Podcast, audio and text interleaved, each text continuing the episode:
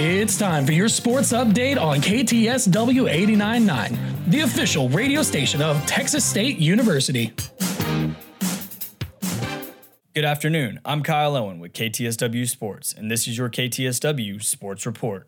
Texas State Bobcat running back Calvin Hill was honored for his contribution to the Bobcats' winning efforts against Arkansas State this past weekend as an honorable mention for the Tyler Rose National Player of the Week. The freshman running back out of Baytown, Texas, rushed for a career high 123 yards, including one for 78 yards to set up a touchdown. Handoff Hill with room, 30 yard line, up the middle, breaks a tackle, 35 40 near side. He's at midfield. Hill to the 40, Hill to the 30, being chased to the 25, to the 20, to the 10, to the 5.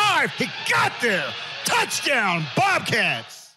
The Bobcats were able to complete their 4 and 8 season on a high note in an away win over Arkansas State, 24 to 22. Hill and the Bobcats will face the offseason and the transfer portal as their next opponent. Five players have already entered the transfer portal, including sophomore running back Brock Sturgis. Among Sturgis moving on from the Texas State football program early are junior wide receiver Kevin Howard and junior offensive lineman Tate Heitmeyer. Wide receiver TJ Graham and kicker Jacob Bates will also be leaving the program as graduate transfers. Texas State women's basketball surpassed the 500 mark in their 93 23 win Monday night against Arlington Baptist. Khaled Alharith has the story. Each player on the Texas State women's basketball team got a chance to see the court in Monday's win against the Patriots. This helped some of the Bobcat squad gain experience. By allowing so many players to rotate in, we really allowed them to get like live reps against new people. And that was really going to be important long term as far as building their own trust within themselves and then their teammates and myself as well. The Bobcats' next match is against Houston Baptist in Houston at 6 p.m. tonight. Coach Antoine knows that playing the Huskies isn't going to be an easy matchup.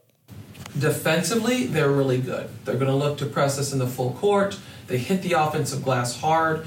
The atmosphere already is going to make it tough in addition to playing on the road. So our ability to be able to stay focused and poised against a team that's pressing, a team that's just really good defensively, that hits the offensive glass well, is going to be important. The Bobcats look to continue their success by pressing the Huskies' defense in their matchup. Our ability to stay disciplined against people who are defending, because it's hard to play defense for 30 seconds. It's hard to play defense for 20 seconds.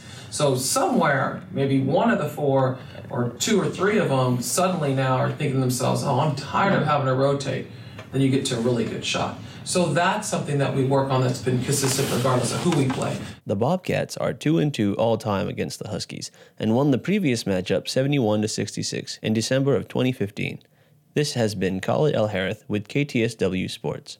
The Bobcats women's basketball team will look to improve their record to 4 and 2 tonight against the Huskies before returning to San Marcos to face off against Texas College on Sunday. Texas State men's basketball defeated Rice Tuesday night 80 to 69 to extend their winning streak to 4 games. After one half of play, the Bobcats trailed the Rice Owls 26 to 38. Senior guard Caleb Asbury and the Bobcats knew they were going to have to make second half adjustments to win the game. Usually most of the time we get that get down like that at halftime, we'll come together talk about some stuff we need to work on, get better at in the second half and just always knowing that team's going to make their run, we're going to make our run, but we always have to just stay together. And that was the main thing that we focused on last night. One of the biggest factors in Tuesday's matchup against the Owls was the Bobcats' ability to make shots from the free throw line, going 22 for 24. Asbury and the Bobcats have a tough matchup coming up this weekend against Denver, as last year's game in Denver went down to the wire. We're for sure like expecting them to play hard because last year they were up a lot in the first half, and then we make that comeback. So I feel like they're gonna come in with like a like a kill mindset, you know, to beat us. And I just feel like if we just stick to our brand of basketball, we should come out victorious. The Bobcats will begin a four game homestand against Denver Sunday, December 5th at 1 p.m. in Strahan Arena.